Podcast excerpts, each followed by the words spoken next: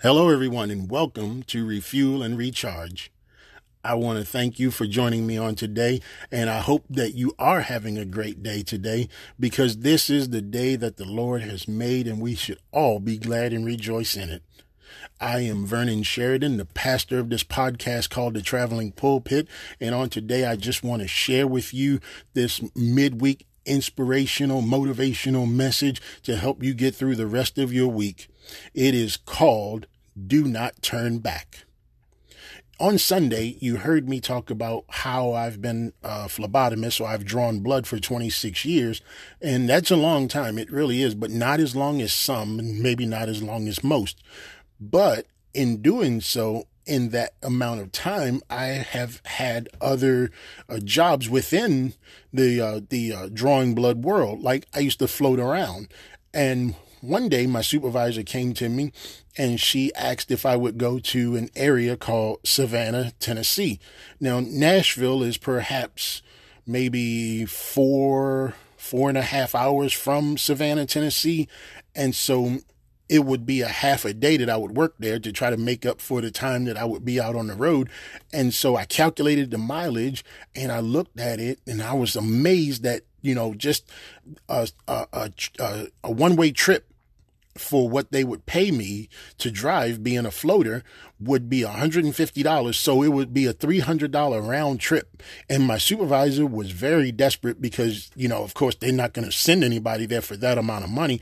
But I said, yeah, I'll do it. You know, I jumped in the SUV at the time, and I drove, and boy, did I drive. And I was there, like I said, I was only there for a few hours, to cover that site. And then after it was over, I was driving back. So on my way back, I got lost, or at least I thought I did. I didn't read the GPS correctly. And I got on this road. The GPS said to stay on this road, to ride this road. And it was a long time being on this road. I think it was maybe an hour and 45 minutes of just steady, straight driving on this road. And so as I'm driving on this road, I got so discouraged and my mind started to wonder, did I take the right route? Am I on the right road? Did I go the right way? And so as my mind wandered, the thought, turn back.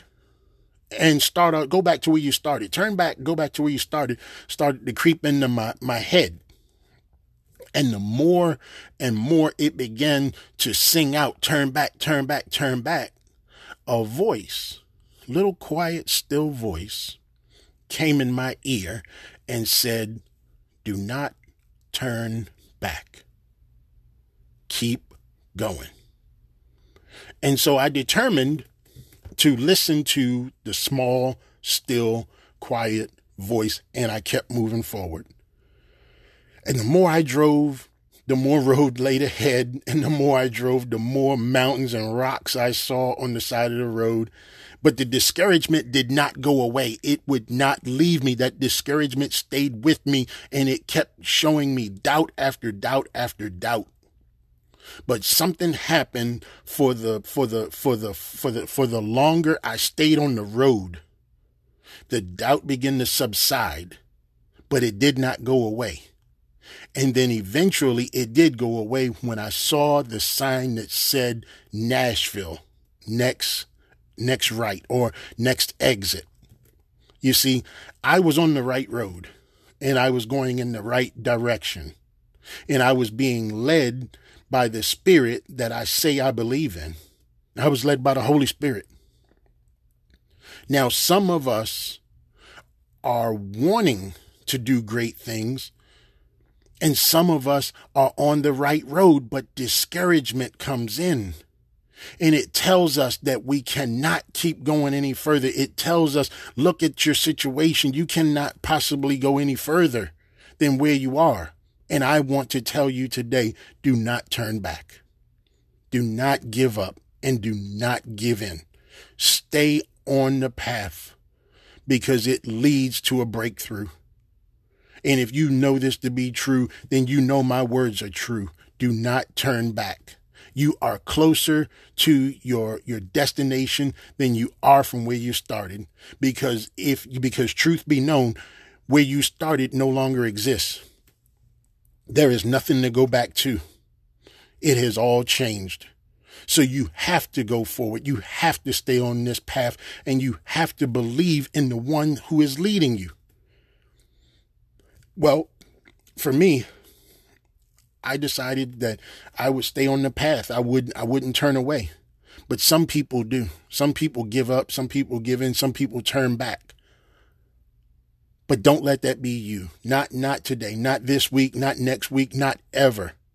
If you have a goal, if you have a desire, if you have a drive, if you have a passion, you have to protect it. You have to nurture it. You have to allow it to grow inside you, and you have to stay on course, because it is worth your time and your effort to do it. You know, I could have turned back, but what would that have proven? What would that have shown? I once heard a preacher say that it would be better to believe in God, to go and see that there is no God, than to believe that there isn't a God, than to go to find out that there is a God. So I'm telling you this, there is a destination, and it's better to stay on course to get to a destination, even if there isn't one, because by going on a destination to find out that there isn't one, you've changed, because you believed that there was a destination. You believed, and you've become better than you would have if you would have turned back. So on today, refuel and recharge. Do not turn back. Stay on course. Whatever it is you want to do, if you want to start a business, stay on course. Find a way to get that business. Do not let distraction, do not let words of individuals tear you down. You see, sometimes people who have something are so afraid that you will do it better than them that they will try to discourage you from doing it. Do not let words hold you back. Do not let your situations keep you from bettering yourself. I am only 4 electives away from receiving my Bachelor of Divinity degree, and I will not let anything discourage me from getting it. What is it that you are going after? What is it that you desire? What is it that you want to do with your life? I encourage you to find a way to get it done. Bills will always be there. Sickness and, death, they will always be there. But with the time you have, what will you do with it, with your life, to give you a life that you're setting out to have? Everybody wants to be rich. Everyone wants to have nice things. Everyone wants to have something that gives them security. But not everyone is willing to do the work. But you are. You've been called with a greater purpose in mind. You have been given greater than you could ever imagine. And all you have to do is go after it. Go get it. Don't give up. Don't turn back, and don't turn away. Well, that's easier said than done if it had not already been done. You see, in Matthew 26, the 39th verse, Matthew chapter 26, the 39th verse, we see our very own Savior.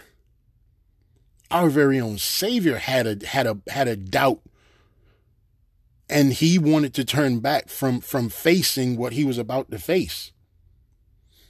The 39th verse says, and going a little farther, he fell on his face and prayed, saying, Father, if it is possible, let this cup pass from me.